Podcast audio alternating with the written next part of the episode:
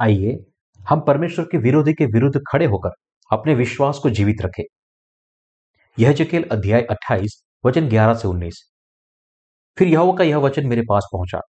हे मनुष्य के संतान, सोर के राजा के विषय में विलाप का गीत बनाकर उससे कहे, परमेश्वर यहोवा यो कहता है, तू तो उत्तम से भी उत्तम है। तू बुद्धि से भरपूर और स्वर्ग, सुरवांग सुंदर है। तू परमेश्वर की अदन नामक बारी में था। तेरे पास आभूषण, मणिक, पद्यराग, हीरा, फिरोजा सुलेमानी मणि, यशब, नीलमणि, मरकत और लाल सब भांति के मणि और सोने के पहरावे थे। तेरे डफ और बांसुलिया जो तुझी में बनाई गई थी। जिस दिन तू सिरजा गया था, उस दिन वे भी तैयार की गई थी। तू छाने वाला अभिषिक्त करूप था। मैंने तुझे ऐसा ठहराया कि तू परमेश्वर के पवित्र पर्वत पर रहता था। तू आग सरी के चमकने वाले मणियों के बीच चलता फिरता था। जिस दिन से तू सिरजा गया और जिस दिन तक तुझ में कुटिलता न पाई गई उस समय तक तू अपनी सारी चाल चलन में निर्दोष रहा। परंतु लेन देन की बहुत आयत के कारण तू उपद्रव से भरकर पापी हो गया। इसी से मैंने तुझे अपवित्र जानकर परमेश्वर के पर्वत से उतारा और हे छाने वाले करूब, मैंने तुझे आग सरीखे चमकने वाले माणियों के बीच से नष्ट कर किया है। सुंदरता के कारण तेरा मन फूल उठा था और वैभव के कारण तेरी बुद्धि बिगड़ गई थी। मैंने तुझे भूमि पर पटक दिया और राजाओं के सामने तुझे रखा कि वे तुझको देखे। तेरे अधर्म के कामों की बहुतायत से और तेरे लेन देन की कुटिलता से तेरे पवित्र शास्त्र अपवित्र हो गए। इसलिए मैंने तुझ में ऐसी आग उत्पन्न की जिससे तू भस्म हुआ और मैंने तुझे सब देखने वालों के सामने भूमि पर भस्म कर दिया। देश देश के लोगों में से जितने तुझे जानते हैं, सब तेरे कारण विस्मित हुए। तू भय का कारण हुआ और फिर कभी पाया ना जाएगा। पतित स्वर्गदूत आज के पवित्र शास्त्र पठन में परमेश्वर एक स्वर्गदूत के पतन के बारे में बात करता है, जिसे परमेश्वर की वाटिका में रहने का आशीर्वाद मिला था। सबसे पहले यह स्वर्गदूत अपनी स्थिति के अनुसार परमेश्वर की आज्ञाकारिता में रहता था। लेकिन जब उसका हृदय अभिमानी हो गया तो उसने अपना स्थान छोड़ दिया और अंत में परमेश्वर द्वारा उसे निकाल दिया गया। पुराने नियम की उत्पत्ति की पुस्तक में परमेश्वर द्वारा स्वर्गदूतों के निर्माण का कोई अभिलेख नहीं है। पवित्र शास्त्र स्वर्गदूतों का कोई विस्तृत विवरण नहीं देता है क्योंकि परमेश्वर ने पतित मनुष्य को उनके सभी पापों से बचाने के उद्देश्य से बाइबल लिखी थी। परमेश्वर ने बाइबल में दर्ज किया कि मानव जाति को उनके पापों से छुटकारा दिलाने के लिए उनकी उद्धार की योजना और इस उद्धार की पूर्ति दोनों को यीशु मसीह के द्वारा प्राप्त किया गया था। इस तरह पवित्र शास्त्र मुख्य रूप से उद्धार के सत्य पर ध्यान केंद्रित करता है ताकि हम यह दिखाया जा सके कि परमेश्वर ने कैसे पतित मनुष्य को उनके पापों से बचाया है। परमेश्वर पानी और आत्मा के सुसमाचार सत्य के माध्यम से हम सभी के लिए उद्धार के अपने प्रावधान को प्रकट करने में प्रसन्न है। हमारे लिए पति स्वर्गदूत के कार्य के बारे में जानना अभी भी महत्वपूर्ण है। इसलिए परमेश्वर हमें यह की पुस्तक में आज के पवित्र शास्त्र के अंश में इसके बारे में बता रहा है। यहाँ सोर के राजा के पापों की ओर इशारा करते हुए परमेश्वर इस राजा के न्याय की तुलना उस स्वर्गदूत के न्याय से कर रहा है, जिसने परमेश्वर के विरुद्ध विद्रोह किया था। यह परमेश्वर की बुद्धि भी है, जो हम कुटिल लोगों को सिखाने के लिए है। क्योंकि अधिकांश लोगों को पतित स्वरदूत के कार्य के बारे में पता नहीं है। वे अनजाने में उसकी पूजा करते हैं। यहाँ समस्या यह है कि भले ही हम सभी को स्वरदूतों के अच्छे ज्ञान की आवश्यकता है, यह हमारी वास्तविकता नहीं है। इस दुनिया में कोई भी परमेश्वर के खिलाफ खड़े होने वाले स्वरदूत के उचित ज्ञान के बिना परमेश्वर का आशीर्वाद प्राप्त नहीं कर सकता है, ताकि अनजाने में ही उसकी पूजा करना समाप्त न हो जाए। परमेश्वर ने हमसे जो सत्य छिपाया है, उसे तभी समझा जा सकता है जब परमेश्वर हमें सिखाए। अन्यथा हम परमेश्वर के खिलाफ खड़े स्वर्गदूत के बारे में कुछ नहीं जान सकते। यह निश्चित रूप से है कि हम यह नहीं जान सकते कि इन समयों में परमेश्वर का विरोधी कौन है। जब हम इस परमेश्वर द्वारा दिए गए पानी और आत्मा के सुसमाचार के माध्यम से उद्धार के सत्य को जान गए हैं तो अब समय आ गया है कि हम उस स्वरदूत को बारे में जान ले जो परमेश्वर के विरुद्ध खड़ा है और सत्य में बने रहे।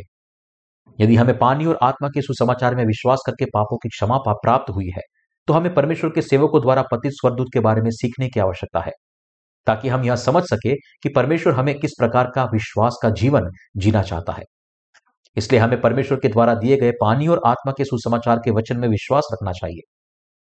परमेश्वर अब अपने उद्देश्य को छिपाने के लिए खुश नहीं है, और इसके बजाय हमें विश्वास के लोगों के सामने प्रकट करता है, जो पानी और आत्मा के सुसमाचार में विश्वास करते हैं।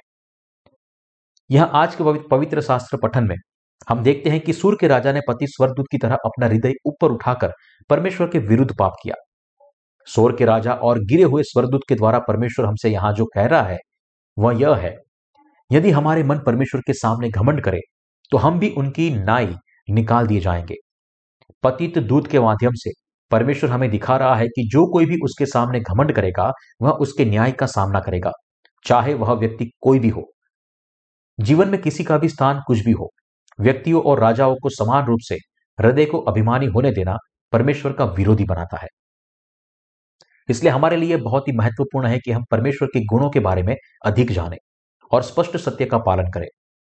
हमें यह भी समझना चाहिए कि परमेश्वर के विरुद्ध खड़ा होना शैतान के स्वभाव में है। यजकेल की पुस्तक से आज का पवित्र शास्त्र पढ़ना हमें कई आत्मिक समक प्रदान करता है, क्योंकि यह पति स्वरदूत के पापों को विस्तार से दर्ज करता है। परमेश्वर ने अलग अलग दूतों को अलग अलग कार्य सौंपे, जैसा कि मिखाइल युद्ध का दूत और गेब्रायल खुशखबरी लाने वाला। हालाँकि एक निश्चित स्वरदूत भी था जिसने अपने परमेश्वर द्वारा दिए गए कार्य को पूरा करने के बाद परमेश्वर के खिलाफ विद्रोह किया था। इसलिए इस बात से सीखने के लिए एक महत्वपूर्ण सबक है। हमें कभी भी परमेश्वर के विरोधी नहीं बनना चाहिए। चाहे कुछ भी हो जाए, हम पतित स्वरदूत के पापों द्वारा परमेश्वर हमें घमंड के बारे में सिखा रहा है। जो कोई व्यक्ति अपनी इच्छा से परमेश्वर का विरोधी बनता है तो उसका परिणाम क्या होगा? पतित स्वरदूत के बारे में बोलते हुए बाइबल वचन तेरह के अंत में कहती है, तेरे डफ और बांसुलिया तुझी में बनाई गई थी। जिस दिन तू सिरजा गया था, उस दिन वे भी तैयार की गई थी। स्वर्गदूत के गिरने से पहले उसका कर्तव्य उसके द्वारा तैयार किए गए वाद्यंत्रों के साथ परमेश्वर की पवित्रता की स्तुति करना था। परमेश्वर द्वारा बनाए गए सभी स्वर्गदूतों में स्वर्गदूत का उच्च स्थान था। जैसा कि लिखा है तू छाने वाला अभिषिक्त करुप था। मैंने तुझे ऐसा ठहराया कि तू परमेश्वर के पवित्र पर्वत पर रहता था। तू आग, सरीखे, चमकने वाले मणियों के बीच चलता रहता था। जिस दिन से तू सिरजा गया और जिस दिन तक तुझ में कुटिलता न पाई गई, उस समय तक तू अपनी सारी चाल चलन में निर्दोष रहा। हम यहाँ देख सकते हैं कि जब परमेश्वर ने स्वर्गदूत को बनाया तो उसने उसे पूर्णता के करीब बनाया, ताकि स्वर्गदूत को किसी चीज़ की कमी ना हो। हम यहाँ यह भी देख सकते हैं कि परमेश्वर ने न केवल मनुष्य को, बल्कि अपने द्वारा बनाई गई सभी स्वर्गदूतों को भी स्वतंत्र इच्छा दी है। परमेश्वर द्वारा दी गई स्वतंत्र इच्छा का केवल इस तरह से प्रयोग करना उचित है, जिससे परमेश्वर प्रसन्न हो, ताकि उसकी महिमा हो सके। दूसरे शब्दों में, जिनके पास स्वतंत्र इच्छा है, उन्हें परमेश्वर की आज्ञा का पालन करने और उसकी इच्छा के अनुसार स्वयं को उसके अधीन करने के द्वारा उसकी महिमा के लिए जीना चाहिए। जब हम पति स्वरदूत के पापों के बारे में सोचते हैं तो हम स्पष्ट रूप से देख सकते हैं कि उसने उस स्वतंत्र इच्छा का दुरुपयोग किया जो उसे दी गई थी। इसमें कोई शक नहीं है कि भ्रष्टाचार के आग आग घुटने टेकने से पहले वह अपने सबसे करीबी परमेश्वर की सेवा करता था। क्योंकि परमेश्वर की सेवा करने वाला स्वर्गदूत उसके सबसे निकट था। उसने स्वयं को परमेश्वर का विरोधी बना लिया। इसलिए उसके पास परमेश्वर द्वारा निकाले जाने के पर्याप्त कारण थे।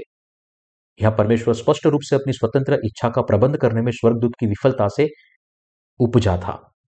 हम इंसान भी अपनी मर्ज़ी से अनगिनत गलत फहमी पालते हैं।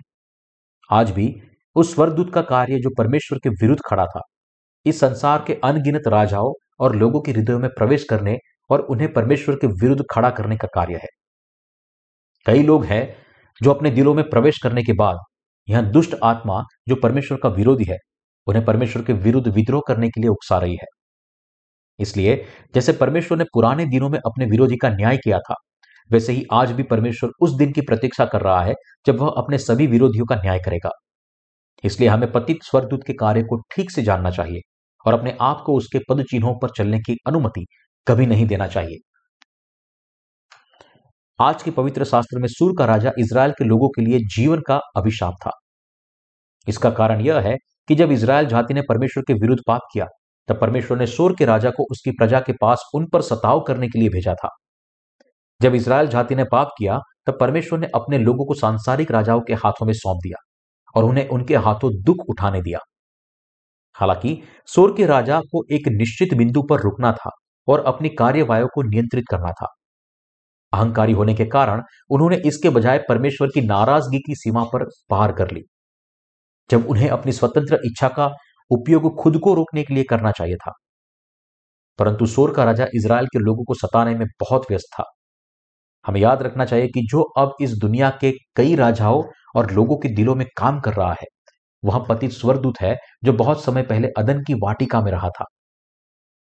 आज ऐसे समय है जब कुछ लोग धर्मी लोगों को पीड़ा देते हैं और हमें यह समझने की आवश्यकता है कि वे धर्मी लोगों के खिलाफ खड़े हैं क्योंकि उनके दिलों में दुष्ट आत्माएँ हैं। क्या होगा यदि हमें परमेश्वर के विरोधियों के रूप में जीना पड़े? हम पानी और आत्मा के सुसमाचार में विश्वास रखने वाले सर्वशक्तिमान परमेश्वर द्वारा अपने दैनिक जीवन में संजोए जाते हैं। हालाँकि हमारे बीच भी यह संभव है कि कुछ लोग ऐसे हैं जो परमेश्वर के विरुद्ध खड़े हो और परिणाम स्वरूप उसके द्वारा शापित हो। यहाँ तक कि धर्मी लोगों में से जिन्होंने पानी और आत्मा के सुसमाचार के वचन में विश्वास करके अपने सभी पापों की क्षमा प्राप्त की है कुछ लोग इस दुनिया में परमेश्वर की आशीषों को प्राप्त किए बिना जी रहे हैं। यह क्या समझाता है? सबसे पहले ये लोग यह मानते के बाद भी कि पानी और आत्मा का सुसमाचार ही वास्तविक सत्य है, प्रभु की आज्ञा के साथ नहीं बने हैं, जो उन्हें उनके सभी पापों से मुक्त करना संभव बनाता है। ऐसा इसलिए है क्योंकि वे परमेश्वर के अधिकार की उपेक्षा करते हुए केवल अपने शरीर के हितों की तलाश के लिए अपना जीवन जीने की इच्छा रखते हैं। ऐसा इसलिए है क्योंकि आज भी परमेश्वर के लोगों में से ऐसे लोग हैं जो प्राचीन काल के गिरे हुए स्वर्गदूत की तरह परमेश्वर के कार्य का विरोध करते हैं। यहाँ कारण यह है कि लोग दुखी में जी रहे हैं। न केवल आत्मिक, बल्कि परमेश्वर से भौतिक आशीर्वाद भी प्राप्त करने में असमर्थ है। यदि आप वास्तव में परमेश्वर के द्वारा दिए गए पानी और आत्मा के सुसमाचार में विश्वास करते हैं तो आपको इस सुसमाचार की घोषणा के रास्ते में कभी नहीं खड़े होना चाहिए। परिस्थितियाँ कैसी भी हो हमें पानी और आत्मा के सुसमाचार को फैलाने और परमेश्वर के कार्य की सेवा करने के लिए स्वयं को समर्पित करना चाहिए। आज जो लोग प्रभु के द्वारा दिए गए पानी और आत्मा के सुसमाचार में विश्वास करके परमेश्वर की दृष्टि में धर्मी हो गए हैं, वे इस सुसमाचार का प्रचार करने के लिए अपना जीवन समर्पित करना चाहते हैं, क्योंकि वे सर्वशक्तिमान परमेश्वर के प्रेम में विश्वास करते हैं। ऐसा इसलिए है क्योंकि पवित्र आत्मा पानी और आत्मा के सुसमाचार में विश्वास करने वाले हृदय में कार्य करता है। और यह पवित्र आत्मा उस जीवन से आनंदित होता है जो परमेश्वर की महिमा करता है। क्योंकि हम अपने सर्वशक्तिमान परमेश्वर के प्रेम में विश्वास करते हैं, जब हम उसके सुसमाचार का प्रचार करते तो हमारे हृदय को सबसे अधिक संतुष्टि मिलती है। इस प्रकार हम विश्वास के द्वारा परमेश्वर की महिमा करते हैं। तो फिर हम कभी कभी धर्मी लोगों के में से कुछ ऐसे लोग क्यों होते हैं, जो पानी और आत्मा के सुसमाचार के प्रचार के लिए नहीं जीना चाहते? ऐसा इसलिए है क्योंकि इन लोगों ने परमेश्वर के प्रेम को अपनी मूर्तियों और इच्छाओं से बदल लिया है। प्रेरित पौलुस ने कहा, आत्मा को ना बुझाओ। जब परमेश्वर पवित्र आत्मा द्वारा धर्मी लोगों के हृदय को प्रेरित करता है और उन्हें अपना कार्य करने के लिए प्रेरित करता है तो हमारे हृदय आनंदित हो और प्रसन्न होते हैं। इस तरह यह पवित्र आत्मा परमेश्वर है, जो हम धर्मी लोगों को पानी और आत्मा के सुसमाचार की सेवा करने की इच्छा देता है। यह परमेश्वर की इच्छा है। लेकिन अगर हमें अनदेखा करते हैं तो हम परमेश्वर के प्यार के खिलाफ खड़े हो जाएँगे। इसलिए हमें अपने जीवन को पानी और आत्मा के सुसमाचार को फैलाने के लिए समर्पित करना चाहिए, जो कि परमेश्वर की इच्छा है और विश्वास से जीना चाहिए। ऐसा करने पर ही हम अपने जीवन में परमेश्वर का प्रेम और आशीर्वाद प्राप्त कर सकते हैं। इसके बजाय यदि हम पृथ्वी पर परमेश्वर की इच्छा के विरोधियों के रूप में अपना जीवन व्यतीत करते हैं तो हमारे लिए श्राप और कष्ट के अलावा कुछ नहीं होगा। दूसरा, परमेश्वर के विरोधियों का नाश कब होगा?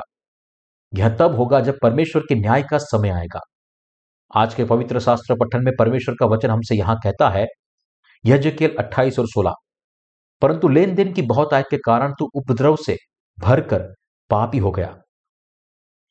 यदि हम पानी और आत्मा के सुसमाचार का प्रचार करना छोड़ देते हैं और एक शारीरिक, सांसारिक जीवन में संतुष्टि पाते हैं तो अंत में हम परमेश्वर के पानी और आत्मा के सुसमाचार में विश्वास करने वाले भी उसके साथ हमेशा के लिए नष्ट हो जाएँगे। बाइबल यहाँ कहती है, परंतु लेन देन की बहुतायत के कारण यह समृद्धि की बात कर रहा है।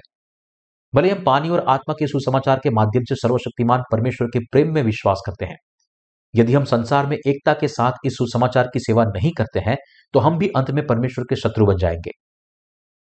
यदि हम परमेश्वर के आशीर्वाद के कारण समृद्धि का आनंद ले रहे हैं तो हमें अपने जीवन को और भी अधिक ईमानदारी से जीना चाहिए, ताकि परमेश्वर की प्रसन्नता के लिए पानी और आत्मा के सुसमाचार का प्रसार किया जाए। अभिमानी के हृदय अभिमान के पाप में पड़ जाते हैं। जब वे अपने जीवन में परमेश्वर की धार्मिकता के बजाय अपने स्वयं के देह की समृद्धि की खोज करते हैं।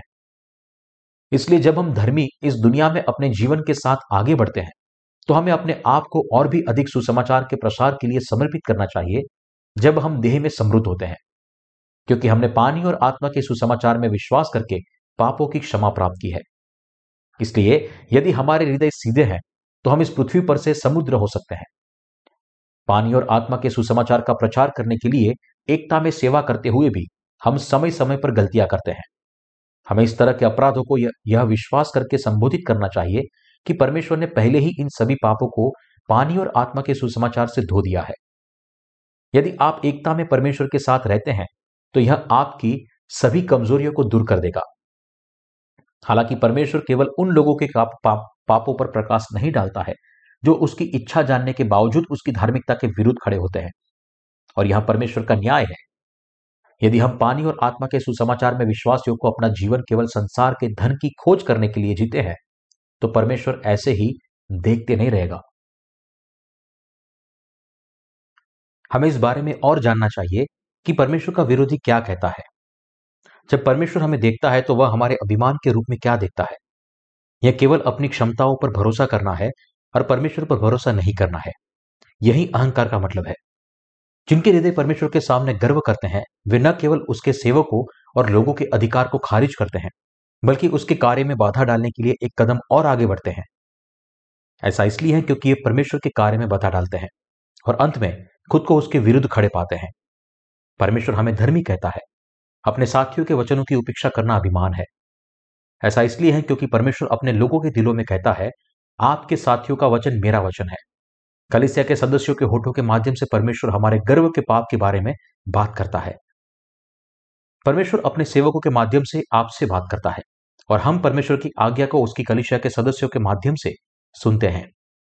जब आप और मैं परमेश्वर की दृष्टि से भटक जाते हैं तो वह अपने लोगों के माध्यम से हमसे यह कहते हुए बात करता है, तुम जो कर रहे हो, वह गलत है। तुम भटक रहे हो। यह परमेश्वर के लोगों के माध्यम से है कि हम उसकी चुनौती सुनते हैं। ऐसे समय में हमें यह पहचानने में सक्षम होना चाहिए कि हम अपने सहभागियों के जो सुना है, वह परमेश्वर का वचन है और इसे और सुने। हमें यह समझना चाहिए कि हमारे सह, सहयोगियों की चेतावनी परमेश्वर की आवाज़ है। बुद्धिमानों को समझना चाहिए। अरे, परमेश्वर अब मुझे अपने दिल को नम्र करने के लिए बात करता है। हमें परमेश्वर की दृष्टि में धन्य बनने के लिए उसके वचन को सुनना चाहिए और अपने दिलों को पानी और आत्मा के सुसमाचार के सेवकों के साथ जोड़ना चाहिए। हमें यह समझना चाहिए कि हमारा अभिमान अविश्वास से उपजा है और इसलिए हमें विश्वास करना चाहिए और अपने अभिमान को त्याग देना चाहिए। परमेश्वर के लोगों को भी अलिशा की नीतियों और उसके अगुओं के मार्गदर्शन में विश्वास होना चाहिए। हम विश्वास का एक उचित जीवन तभी व्यतीत कर सकते हैं जब हम अपने अगुओं पे परमेश्वर की इच्छा के बारे में ठीक से जान सकते हैं।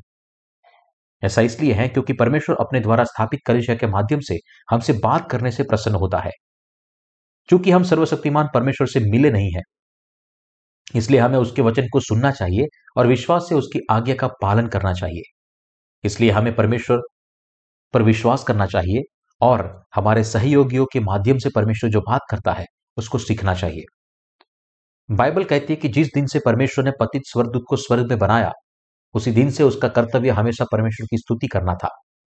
यही अद्भुत होता है, यदि स्वर्गदूत पवित्र और सर्वशक्तिमान परमेश्वर से बना रहता और डफ और वीणा के साथ उसकी स्तुति करता। गाता, पवित्र पवित्र प्रभु परमेश्वर इसी प्रकार यदि हम विश्वास के द्वारा परमेश्वर के प्रभुत्व में बने रहे तो हम ऐसा आनंदमय जीवन जी सकते हैं कि उदासी का समय ही नहीं मिलेगा। धर्मी लोगों का जीवन प्रतिदिन आनंदमय और प्रतिदिन नवीनीकृत होता है। लेकिन हमें यह याद रखना चाहिए कि परमेश्वर द्वारा बनाए गए स्वर्गदूतों में से एक को अनंत विनाश के लिए दंडित किया गया, क्योंकि वह बहुत घमंडी हो गया था। उसने अपना पद छोड़ दिया और परमेश्वर के अधिकार को चुनौती दी। इस स्वर्गदूत ने ऐसी घमंडी बातों के बारे में क्यों सोचा? ऐसा इसलिए हुआ क्योंकि उसे परमेश्वर के सामने घमंड था क्योंकि परमेश्वर ने उसे स्वतंत्र इच्छा दी थी। इसलिए उसके लिए इस तरह के घमंडी विचार और इस तरह के अहंकारी काम करना संभव था। परमेश्वर ने उसे स्वतंत्र इच्छा दी क्योंकि वह नहीं चाहता था कि स्वर्गदूत ज़बरदस्ती से उसकी आज्ञा माने। अपनी मर्ज़ी से काम करने के बाद यह सोचना मूर्ख था कि, कि वह स्वयं बुद्धिमान था। जब इस तरह के विचार उठे तो स्वर्गदूत को खुद को डांटना चाहिए था। अपने घमंडी विचारों से दूर हो जाना चाहिए था और परमेश्वर का भय मानने के लिए अपने उचित स्थान पर लौट जाना चाहिए था। इसके बजाय स्वर्गदूत सर्वशक्तिमान परमेश्वर के विरुद्ध खड़ा हुआ और कहा, मैं इसे आजमाऊँगा। मैं अपने साथी दूतों के साथ इस चुनौती का सामना करूँगा। इसलिए अन्य स्वर्गदूतों के साथ जो उसके विचारों के साथ सहमत थे, उसने परमेश्वर के अधिकार को चुनौती देकर घमंड का पाप किया। उसकी अभिमानी योजना और कार्यों को देखकर परमेश्वर ने कहा क्या तू आकाश की छोर तक ऊँचा किया जाएगा? नहीं, तुम्हें पृथ्वी की छोर तक ले जाया जाएगा। मैं तेरे लिए अधोलोक तैयार करूँगा और तुझे उसकी गहराई में डाल दूँगा। इससे कोई फ़र्क नहीं पड़ता कि हम स्वर्गदूतों के बारे में बात कर रहे हैं या धर्मी के बारे में। चाहे जो भी हो, यदि किसी व्यक्ति के हृदय और कार्य परमेश्वर के सामने घमंड से भरा हुआ है तो इस व्यक्ति को परमेश्वर द्वारा ठीक उसी तरह श्राप दिया जाएगा जैसे उसके खिलाफ में खड़े विरोधियों को मिला है। जैसा समझना चाहिए, उससे बढ़कर कोई भी अपने आप को न समझे। रोमियो अध्याय बारह, वचन तीन। कभी कभी हमारे विचार एक अंतहीन धारा की तरह होते हैं, जिसमें एक विचार दूसरे की ओर ले जाता है। हमारे पास जितने भी विचार है, उनमें से देह के विचार न केवल आत्मविनाशकारी है, बल्कि वे हमें परमेश्वर के विरुद्ध खड़े भी करते हैं। इसके विपरीत, परमेश्वर के सामने हमारे आत्मिक विचार हमें कई आत्माओं को बचाने के लिए काम करते हैं। इसलिए जब भी हम विश्वास विचार करें तो हमारे मन में आत्मिक विचार होने चाहिए। धर्मी लोगों के आत्मिक विचार सभी परमेश्वर का भय मानने और आत्माओं को मसीह में ले आने के बारे में है। हमें परमेश्वर के विचारों के बारे में सोचना चाहिए और उन पर विश्वास करना चाहिए। सांसारिक धर्म मानव विचार प्रक्रियाओं पर भरोसा करते, उत्तर खोजने की कोशिश करते हैं। लेकिन सभी समस्याओं का समाधान मानव मन में स्थित नहीं है और इसके बजाय परमेश्वर हमारे मसीह द्वारा दिए गए सत्य में पाया जाता है। ऐसा इसलिए है क्योंकि यीशु मसीह ही सत्य है। भले ही लोग सोचते हैं कि उनके विचार गहरे हैं, वास्तव में मानवीय विचार व्यक्ति के अपने शारीरिक हितों की तलाश करते हैं और देह के ये विचार अंत में लोगों के आत्मिक भ्रम की ओर ले जाते हैं। मानव जाति के उद्धार का उत्तर हमारे मसीह परमेश्वर के वचन पर निर्भर करता है। मानवीय विचारों पर नहीं। जब लोग अपने शारीरिक विचारों के अंत तक पहुँच जाते हैं तो वे यह भी नहीं पहचान पाते कि ये क्या सोचते हैं। यही कारण है कि प्रेरित पौलुस ने रोमियो में कहा, जैसा समझना चाहिए, उससे बढ़कर कोई भी अपने आप को न समझे। हम धर्मी लोगों को परमेश्वर के लिखित वचन के अनुसार आत्मिक कार्य के बारे में सोचना चाहिए और हमें सत्य में विश्वास के द्वारा जीना चाहिए। कभी कभी परमेश्वर हमें यह कहते हुए डांटते हैं, तुम शरीर की बातों के बारे में सोचने में अपना समय क्यों बर्बाद करते हो?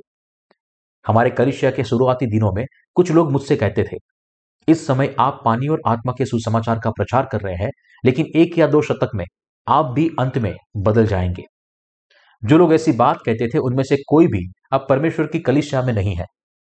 देह के अपने बेकार विचारों के साथ उन्होंने खुद को परमेश्वर के शत्रुओं में बदल दिया। क्योंकि परमेश्वर द्वारा दिया गया पानी और आत्मा का सुसमाचार वह सत्य है, जो सभी पापियों को उनके पापों से बचाता है। यह उद्धार का सत्य था और हमेशा रहेगा।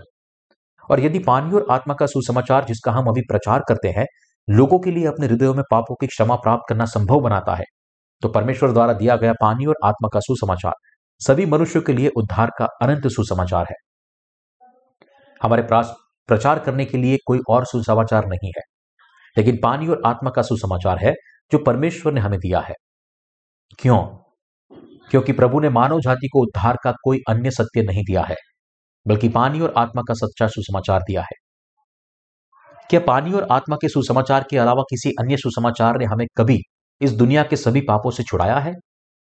नहीं, क्योंकि लिखा है, प्रेरितों के काम अध्याय चार और बारह में, और न किसी दूसरे के द्वारा उद्धार है, क्योंकि स्वर्ग के नीचे मनुष्य में और कोई दूसरा नाम नहीं दिया गया, जिसके द्वारा हम उद्धार को पा सके।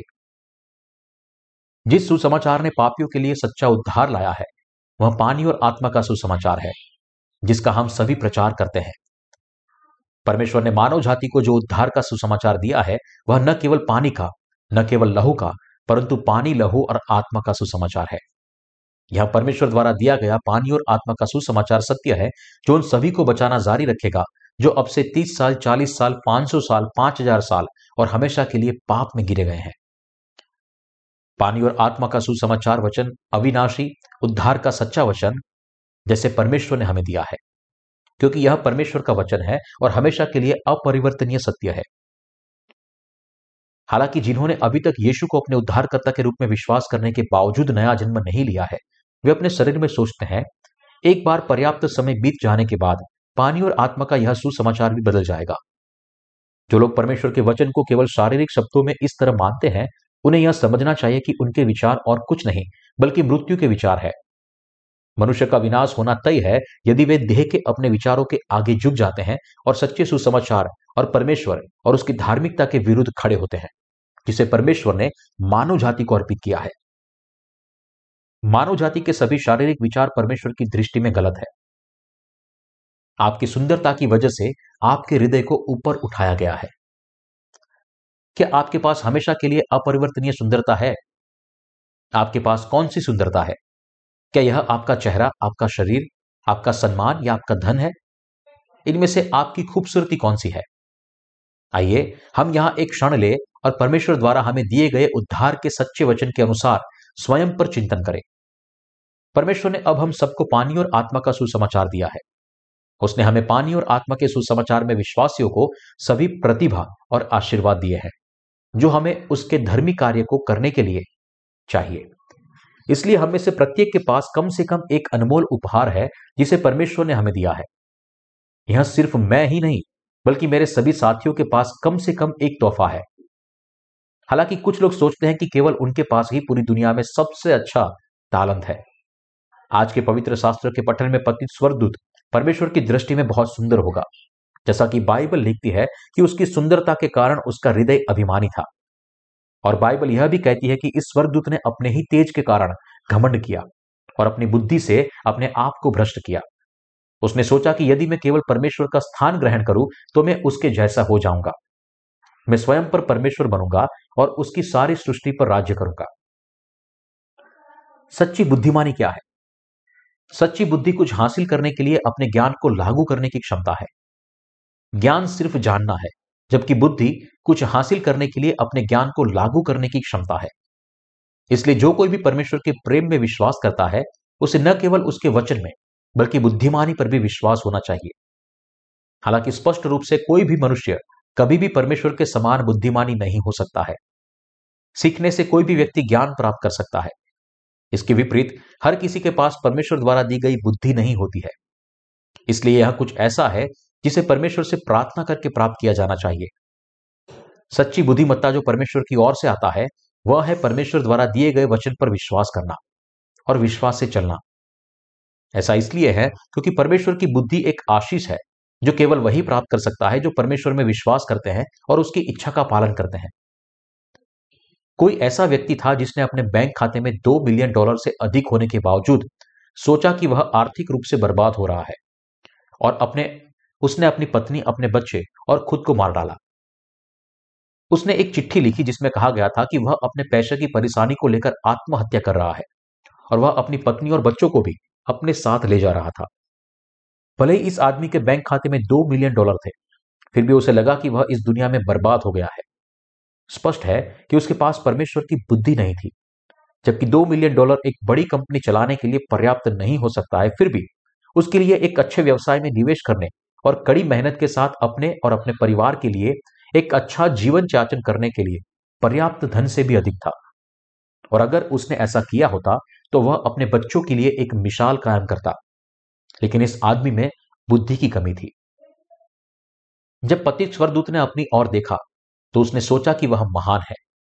उसने सोचा कि वह महिमा में जी रहा है। उसकी स्थिति वास्तव में बहुत ऊँची और शानदार थी। क्योंकि वह एक स्वर्गदूत था जो ठीक परमेश्वर के बगल में परमेश्वर की स्तुति करता था। जैसे जैसे उसका दिन अहंकार में चढ़ता गया, उसने अंत में स्वयं परमेश्वर बनने की कोशिश की और अंत में उसे नरक का दंड दिया गया। यह पति स्वरदूत उसके ठीक बगल में सर्वशक्तिमान परमेश्वर की सेवा करता था। तो हम यहाँ समझ सकते हैं कि परमेश्वर हमें इस बात के माध्यम से बता रहा है कि मेरा स्थान कोई नहीं ले सकता। केवल वे ही मेरे स्थान रह सकते हैं जो मेरे दिए द्वारा दिए गए उद्धार को स्वीकार करते हैं। परमेश्वर ने सिर्फ़ सर्वदूतों को ही नहीं, इंसानों को भी बनाया है। अदन की वाटिका में मनुष्यों की रचना करने के बाद परमेश्वर ने उनसे वादा किया कि वह उन्हें उनके द्वारा किए गए पापों से मुक्त करके उन्हें उद्धार का अनुग्रह प्रदान करेगा। परमेश्वर ने अपने वचन के साथ जो वादा किया था, मैं इस पृथ्वी पर एक स्त्री के शरीर के माध्यम से पूरी मनुष्य जाति के उद्धारकर्ता के रूप में आऊँगा और मैं पानी, लहू और आत्मा के सुसमाचार के द्वारा तुम्हारा उद्धार करूँगा।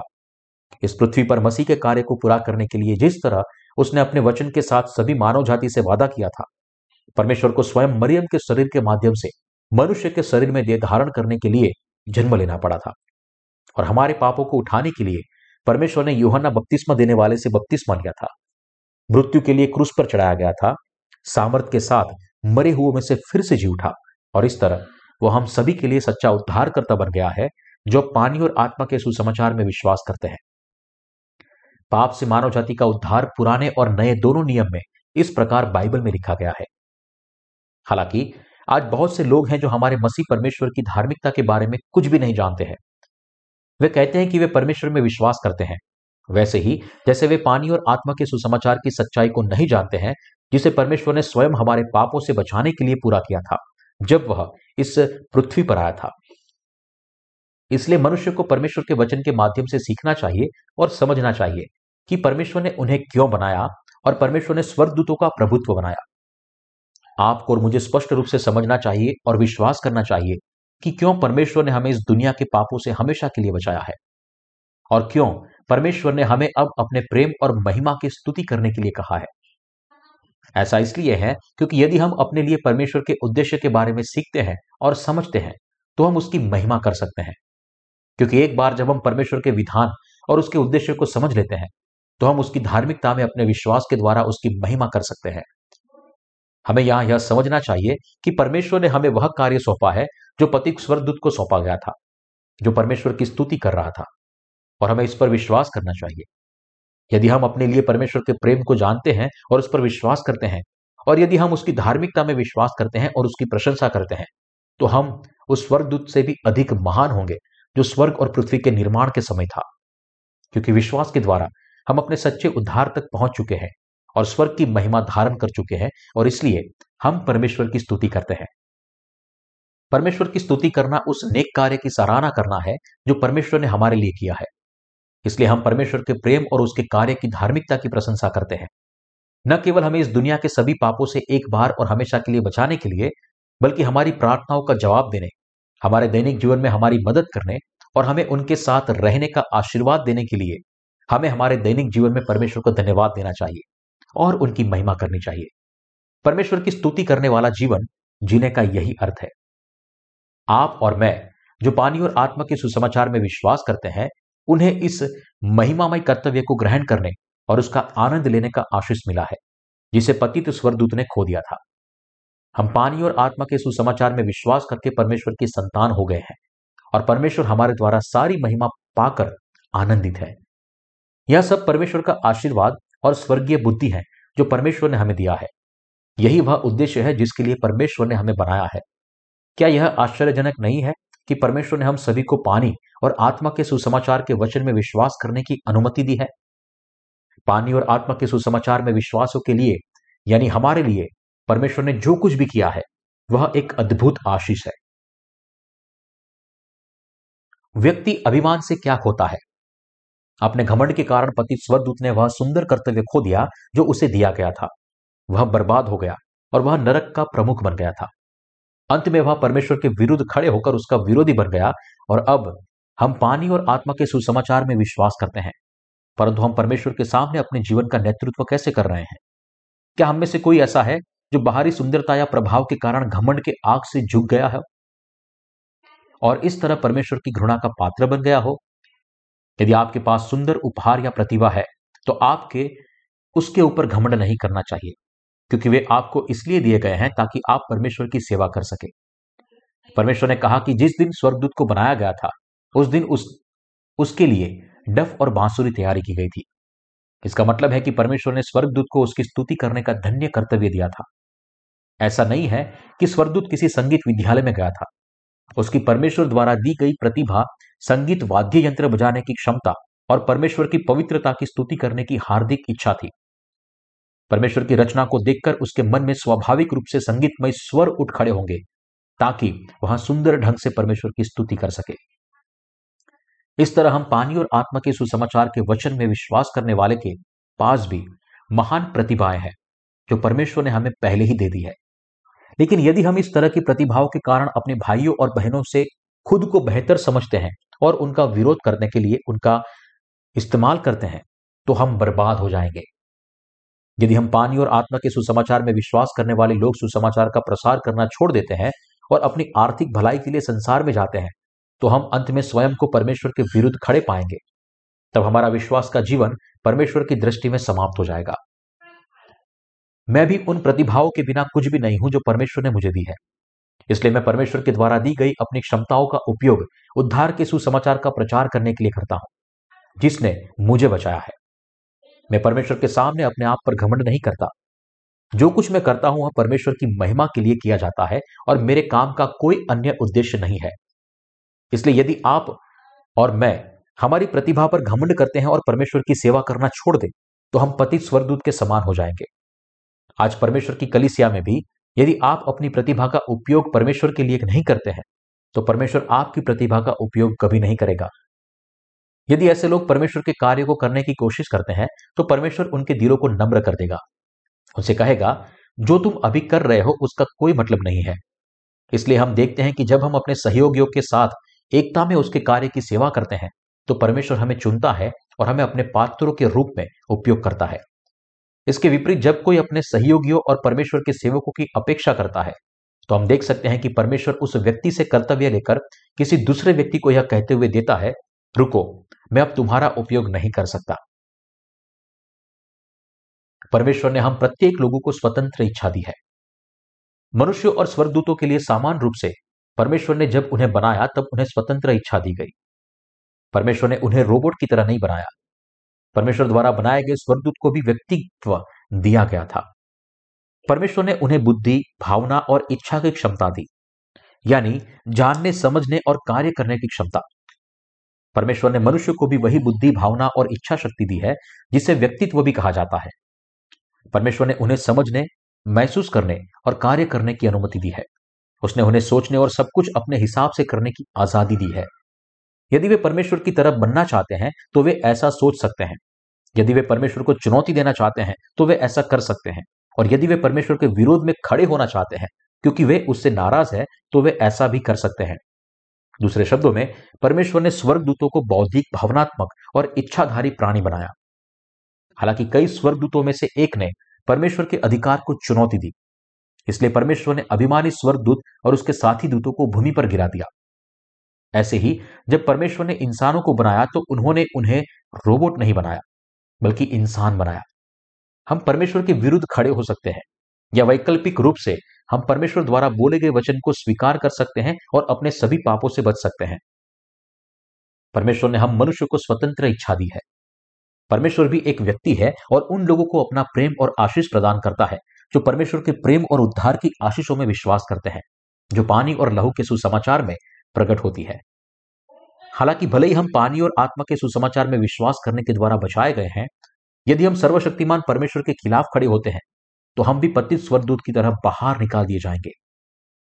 हम पानी और आत्मा के सुसमाचार में विश्वासियों को याद रखना चाहिए कि परमेश्वर ने हमें स्वतंत्र इच्छा दी है। इस प्रकार परमेश्वर वास्तव में न्यायी परमेश्वर है।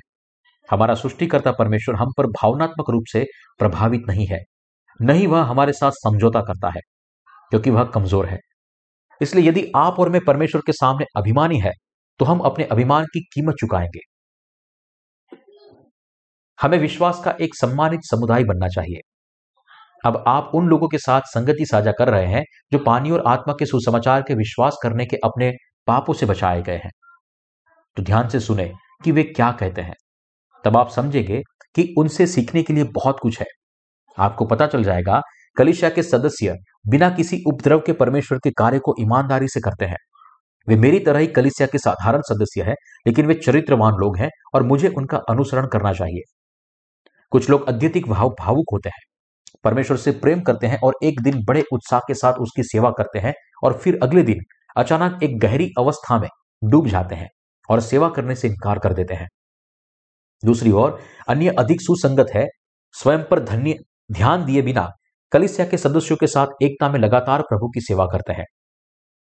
जब हम परमेश्वर के कार्यकर्ताओं को देखते हैं तो हम देख सकते हैं कि उनमें से प्रत्येक की अपनी ताकत और कमजोरियाँ हैं। कुछ सदस्यों के पास वह है जो हमारे पास कमी है, और हमारे पास वह है जो कुछ सदस्यों की कमी है। इसलिए कलिशा के सदस्यों के रूप में हमें एक दूसरे से सीखना चाहिए और एक होना चाहिए। तब हम समझ सकते हैं, हे भाई बहन बहुत सम्मान के पात्र है। वे अद्भुत है। उनके द्वारा परमेश्वर की इतनी अच्छी सेवा की जा रही है। उसने उन्हें अपनी सेवा करने के लिए बुद्धि और विश्वास दिया है। उसने उन्हें आशीर्वाद दिया है। परमेश्वर ने अपने वचन के माध्यम से हमें सिखाने के लिए बाइबल लिखी है ताकि हम अपने हृदय में अहंकार को ना भरे। लेकिन हम में से प्रत्येक व्यक्ति को एक दूसरे के साथ एक होना चाहिए। परमेश्वर ने हमें एकता में ईमानदारी से प्रभु की सेवा करने में सक्षम बनाया है। उसने हमें अब अपने कार्यस्थल में सेवा करने के लिए सक्षम किया है ताकि हम सभी सुसमाचार सेवा का समर्थन कर सके और सुसमाचार का प्रचार करने के लिए अपने प्रयासों को समर्पित कर सके। परमेश्वर ने हमें इस पृथ्वी पर छोड़ दिया है ताकि हम एकता में उसके कार्य की सेवा करें और उसका समर्थन करें। हाल ही में पास्टर गलवाओ ने मुझे एक संदेश भेजा जिसमें बताया गया कि कोविड 19 के कारण उनके भाइयों और बहनों में काफ़ी बेचैनी थी।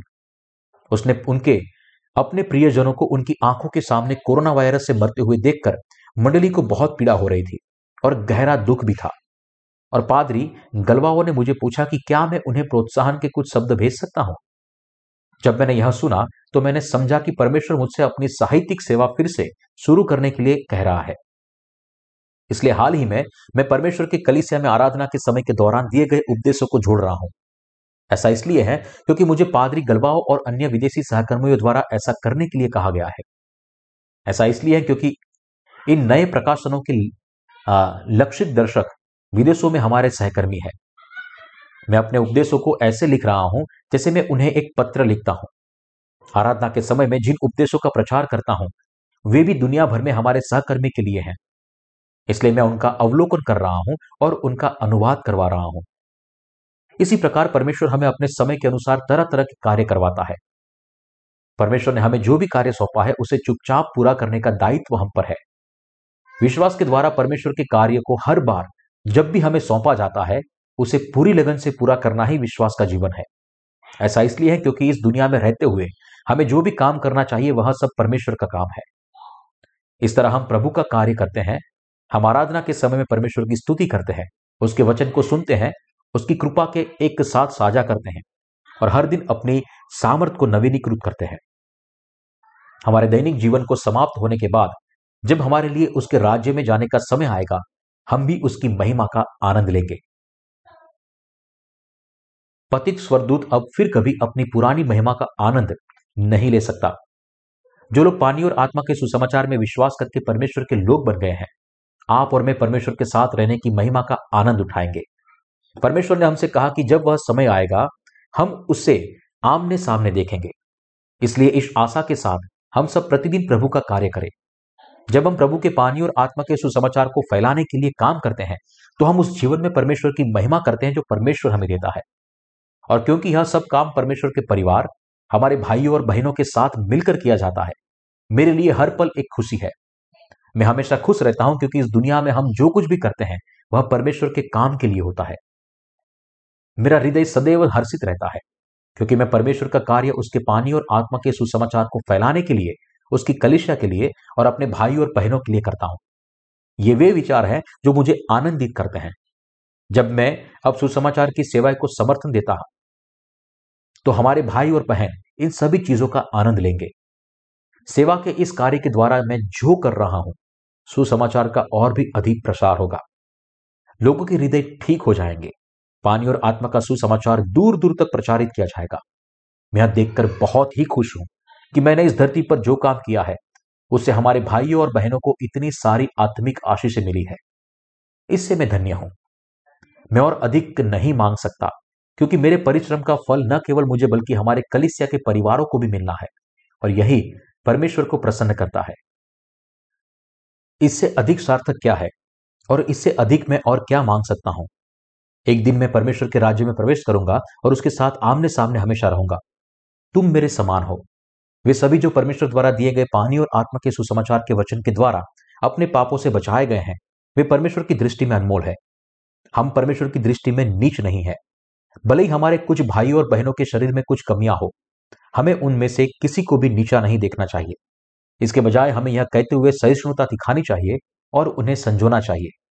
हम समझ सकते हैं। आपने कुछ ना समझी नहीं। इसके माध्यम से परमेश्वर आपको एक सबक सिखाना चाहते हैं।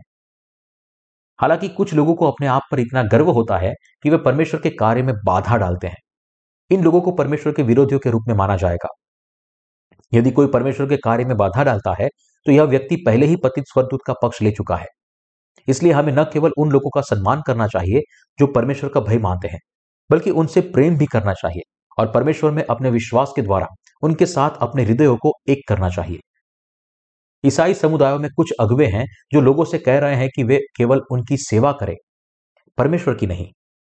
यदि हम कभी ऐसे लोगों के साथ खुद को एक कर लेते हैं तो हमारे साथ पतित स्वर्गदूत जैसा व्यवहार किया जाएगा। पतित दूत को स्वर्ग से निकाल दिया गया और उसने अपना पद खो दिया। इसलिए परमेश्वर ने इस महिमामय पद को खाली कर दिया और वह मनुष्य को अपने स्वरूप में बनाना चाहता था और उन्हें वहाँ रखना चाहता था। परमेश्वर यह भी चाहता था कि उसने बनाए हुए ये मनुष्य पाप करेंगे। इसलिए परमेश्वर ने मनुष्य को जो उसके स्वरूप की समानता में बनाए गए हैं, उनको पापों से मुक्ति दिलाने के लिए उद्धार की योजना तैयार की थी। परमेश्वर स्वयं इस पृथ्वी पर उद्धारकर्ता के रूप में आए और उन्होंने अपने बलिदान, अंतहीन प्रेम और धार्मिकता के माध्यम से सभी मानव जाति को पाप से बचाया और उन सभी को जो पानी और आत्मा के सुसमाचार के वचन में विश्वास करते हैं, परमेश्वर ने उसके साथ रहने की आशीष दी है। ऐसा करने में परमेश्वर ने हमें पानी और आत्मा के सुसमाचार में विश्वासी बनाया है, ताकि हम हमारे होठों से उसकी स्तुति करें। परमेश्वर ने हमें उद्धार, स्वर्ग की महिमा और उसकी आशीष दी है। इसलिए हम अपने होठों से परमेश्वर की स्तुति करते हैं, उन गीतों में धुन लगाते हैं, जो परमेश्वर की महिमा करते हैं। धर्मी होने के नाते हम परमेश्वर की स्तुति करते हैं क्योंकि हमारे हृदय आनंदित है। स्तुति गाना कोई ऐसी चीज़ नहीं, जो बल से की जाती है। हमारे भजनों के बोल सभी अद्भुत है। जब हम उसके द्वारा हमारे लिए किए गए धर्मी कार्य, धन्य कार्य, उसके लिए परमेश्वर की स्तुति करते हैं तो हमारे हृदय कुछ ही समय में नए हो जाते हैं। आनंद उमड़ जाता है। हमारे लिए परमेश्वर यही है। परमेश्वर अब हमें आत्मिक प्रशिक्षण देने के लिए हमसे बात करता है। नीति वचन अध्याय 16 वचन 18 में लिखा है, विनाश से पहले गर्व और ठोकर खाने से पहले घमंड आता है। परमेश्वर हमें यहाँ बता रहा है कि अभिमान पतन का पूर्ववर्ती है। वह हमें चेतावनी दे रहा है कि हमारे दिलों को गर्व न करने दे। यदि हमने परमेश्वर के कार्य के लिए कुछ किया है तो यह सब परमेश्वर द्वारा दी गई शक्ति, क्षमता और आशीर्वाद के कारण है, न कि हमारी अपनी शक्ति और सामर्थ्य के कारण। यदि आपने और मैंने परमेश्वर के कार्य के लिए कुछ अच्छा किया है तो यह हमें परमेश्वर उनकी कलिसिया और हमारे आसपास के भाइयों और बहनों से मिली सहायता के कारण है।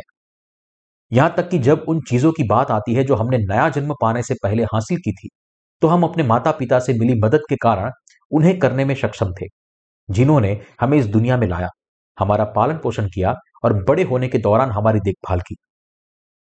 क्या हम अपने माता पिता भाई बहन रिश्तेदारों और दोस्तों की मदद के बिना कुछ भी कर सकते थे? फिर भी यहाँ पतित दूत ने सोचा मैं ऐसा ही हूँ। मेरे ऊपर परमेश्वर के अलावा कोई नहीं है। बाकी सब मेरे नीचे हैं। अब मुझे केवल परमेश्वर के स्थान पर चढ़ने की आवश्यकता है। अगर इस तरह के अहंकारी विचार हमारे मन में परमेश्वर के इस विरोधी की तरह आते हैं तो हमें तुरंत समझ जाना चाहिए कि यह कितनी गंभीर गलती है।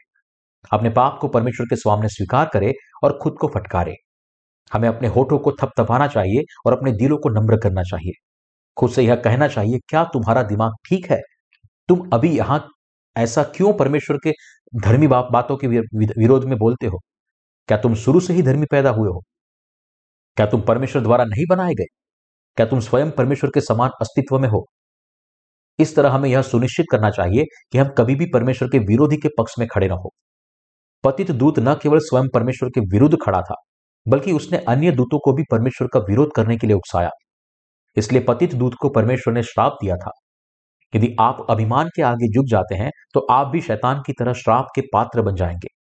शैतान अभिमानियों को अपने पाले में लाता है और उन्हें अपने उपकरणों के रूप में उपयोग करता है। परमेश्वर अभिमान को बाहर निकाल देता है। आज भी परमेश्वर दुनिया के राजाओं को बाहर निकाल देता है, यदि वे बहुत अधिक अभिमानी हो। अब भी परमेश्वर मुगलों को निकाल देता है, यदि वे केवल स्वयं पर घमंड करते हैं और परमेश्वर के सामने भी अहंकारी हो जाते हैं। हम इस दुनिया में नियमित रूप से देखते हैं कि ऐसे लोग अंत में बुरी तरह बर्बाद हो जाते हैं। इसलिए हमें कभी भी अपने हृदय को परमेश्वर के सामने अभिमानी नहीं होने देना चाहिए। हमें अपने दैनिक जीवन में संतुष्ट रहना चाहिए। हमें धन्यवाद के साथ जीना चाहिए क्योंकि हमारे पास खाने के लिए भोजन और पहनने के लिए कपड़े हैं। हम परमेश्वर की कलिसिया में जीते हैं और हमारे पास विश्वास की संगति है। क्योंकि परमेश्वर ने अब हमें अपना कार्य करने का काम दिया है और हमें इस पद पर रखा है। हम वही कर सकते हैं जो परमेश्वर की महिमा करता है। आप और मैं अभी जहाँ है, वहाँ इसलिए है क्योंकि हमारे पास किसी तरह असाधारण उपहार है। न ही मैं यहाँ उपदेश देने के लिए खड़ा हूँ क्योंकि मेरे पास कोई खास उपहार है, बल्कि मैं यहाँ खड़ा हूँ क्योंकि परमेश्वर ने मुझे ज्ञान, विश्वास और पवित्र आत्मा दिया है। ताकि मैं जब इसे पढ़ू तो समझ सकूँ कि परमेश्वर का वचन क्या कहता है। मैं आपको इसी पल प्रचार करता हूँ क्योंकि परमेश्वर ने मुझे यहाँ समझने में सक्षम किया है कि वह अपने वचन के माध्यम से हमसे क्या कहता है। यहाँ निष्कर्ष यह है कि हमारे पास गर्व करने के लिए कुछ भी नहीं है। यदि हम किसी चीज़ में अच्छे हैं तो यह सब इसलिए है क्योंकि परमेश्वर ने हमें ऐसे उपहार और प्रतिभाएँ दी है। जब परमेश्वर ने हमें हमारी सारी प्रतिभा दी है तो हम अहंकारी कैसे हो सकते हैं? जब भी हम परमेश्वर का कार्य करते हैं, हम उसे तभी पूरा कर सकते हैं जब हम रात दिन विचारशील और मेहनती हो। यह तब होता है जब परमेश्वर की महिमा के लिए अपना सारा हृदय और ताकत लगाते हैं कि परमेश्वर हमारे लिए वह कार्य पूरा करता है। परमेश्वर ने हमें इस पृथ्वी पर श्रम करने की अनुमति दी है ताकि उसके कार्य को पूरा किया जा सके।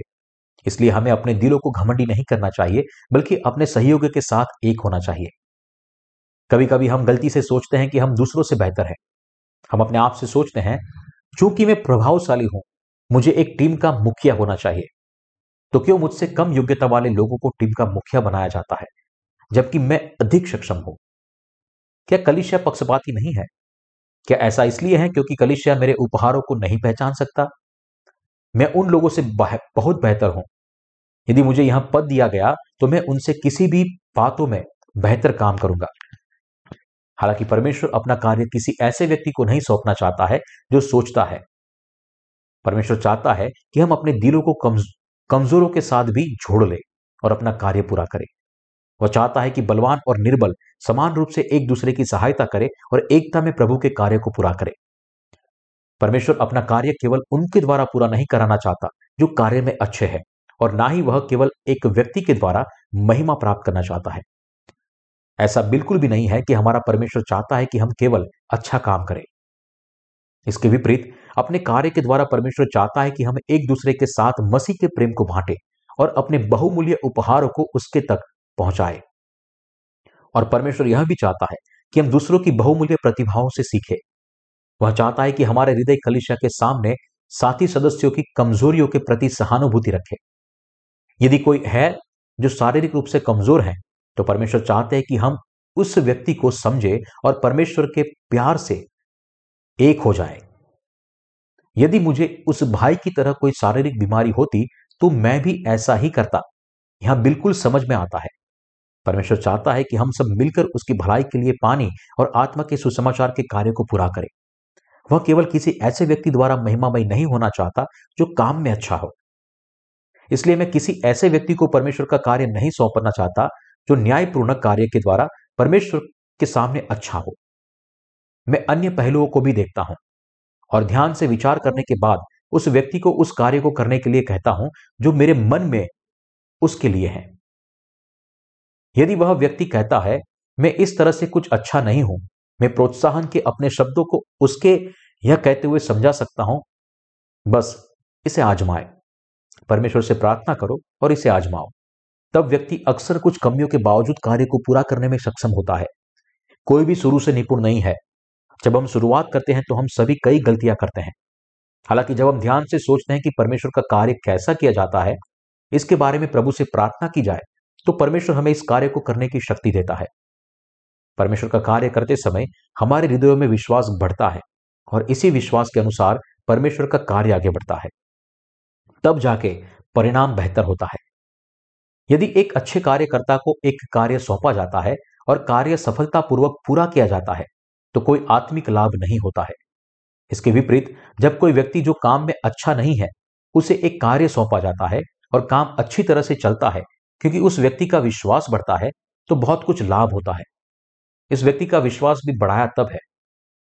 यदि वो मुझसे चाहता है, इसलिए जो लोग खुद को महान कार्यकर्ता के रूप में डिंग मारते हैं, वे मुझे यह कहते हुए सुनते हैं, चले जाओ, वहाँ जाओ और वहाँ काम करो, क्योंकि परमेश्वर का हृदय मेरे हृदय में है।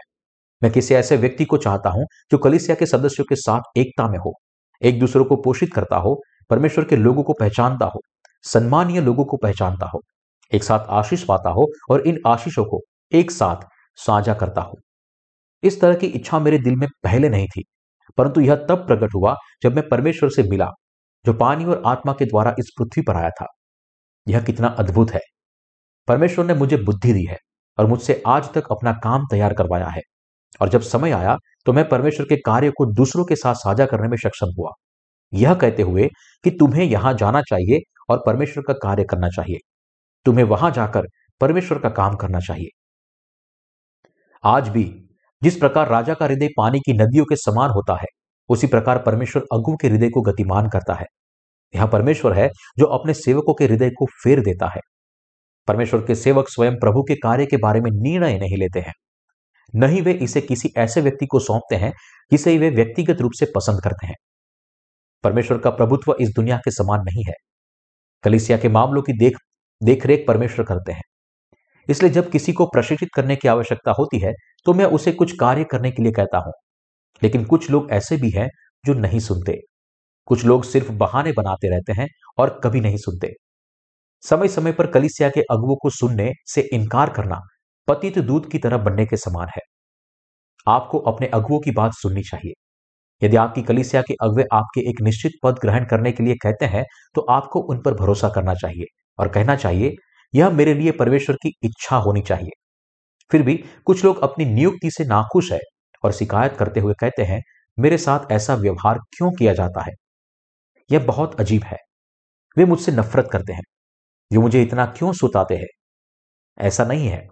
यह परमेश्वर आपको प्रशिक्षित करने के लिए, अपना कार्य कराने के लिए आपको बना रहा है। परमेश्वर आपको आत्मिक प्रशिक्षण दे रहे हैं क्योंकि आप पर्याप्त रूप से प्रशिक्षित नहीं है। तभी हम अपने हृदय को परमेश्वर के साथ जोड़ सकते हैं और उनका आशीर्वाद प्राप्त कर सकते हैं। परमेश्वर अपनी स्तुति करते हुए एक गाना बजाने वाले की प्रतियोगिता कैसे सौंपेगा? अब भी परमेश्वर में स्वर्गदूत परमेश्वर की स्तुति कर रहे हैं, लेकिन भविष्य में उनका साथ कौन देगा? परमेश्वर किसके द्वारा अपना कार्य करेगा? जब हम प्रकाशित वाक्य की पुस्तक की ओर मुड़ते हैं तो हम धर्मी लोगों को एक साथ इकट्ठा होते और परमेश्वर की स्तुति करते हुए देखते हैं। परमेश्वर का प्रभुत्व स्वर्ग में नए सिरे से प्रकट होगा और वह दिन आएगा जब परमेश्वर अपने लोगों को महिमामय जीवन प्रदान करेगा। परमेश्वर अपनी महिमा किसी ऐसे व्यक्ति को नहीं देता जो पतित दूत के समान है। उस समय स्वर्ग में स्वर्गदूत परमेश्वर के पुत्रों और पुत्रियों के सेवक होंगे। परमेश्वर ने कहा कि स्वर्ग दूतों को हम सब सेवकों के लिए, जो परमेश्वर की संतान के, उनके लिए सेवक के रूप में नियुक्त करेगा। स्वर्गदूत आपकी और मेरे दास होंगे। आपसे जो पानी और आत्मा के सुसमाचार में विश्वास करते हैं और उसकी सेवा करते हैं, वे स्वर्ग के राज्य के स्वामी है। यह विश्वास वास्तविक है। लोग अहंकारी हो जाते हैं जब वे खुद को यह सोचकर भ्रमित करते हैं कि उनका अपना झूठ सच है। घमंडी खुद की बढ़ाई करते हुए कहता है, मैं ऐसा ही हूँ। लेकिन मूल रूप से वे अनगिनत कमियों वाले कमजोरियों से ज़्यादा कुछ नहीं है। हालाँकि हम विश्वास करते हैं कि यदि परमेश्वर हमें आशीष दे और हमें बुद्धि दे तो हम सब कुछ कर सकते हैं और कोई भी कार्य कर सकते हैं। इसलिए यह समझते हुए आइए हम आशीष से महिमामय जीवन और परमेश्वर द्वारा दिए गए महिमामय कार्य को प्राप्त करें। आए, हम उनमें से किसी को भी शैतान के हाथों न खोए। आइए हम उन्हें संजोए और अपने जीवन में परमेश्वर की महिमा करें। मैं चाहता हूँ कि आप सभी इस धरती पर ढेर सारी आशीषें प्राप्त करें और स्वर्ग में और भी अधिक आशीषों का आनंद लें। हालेलुया।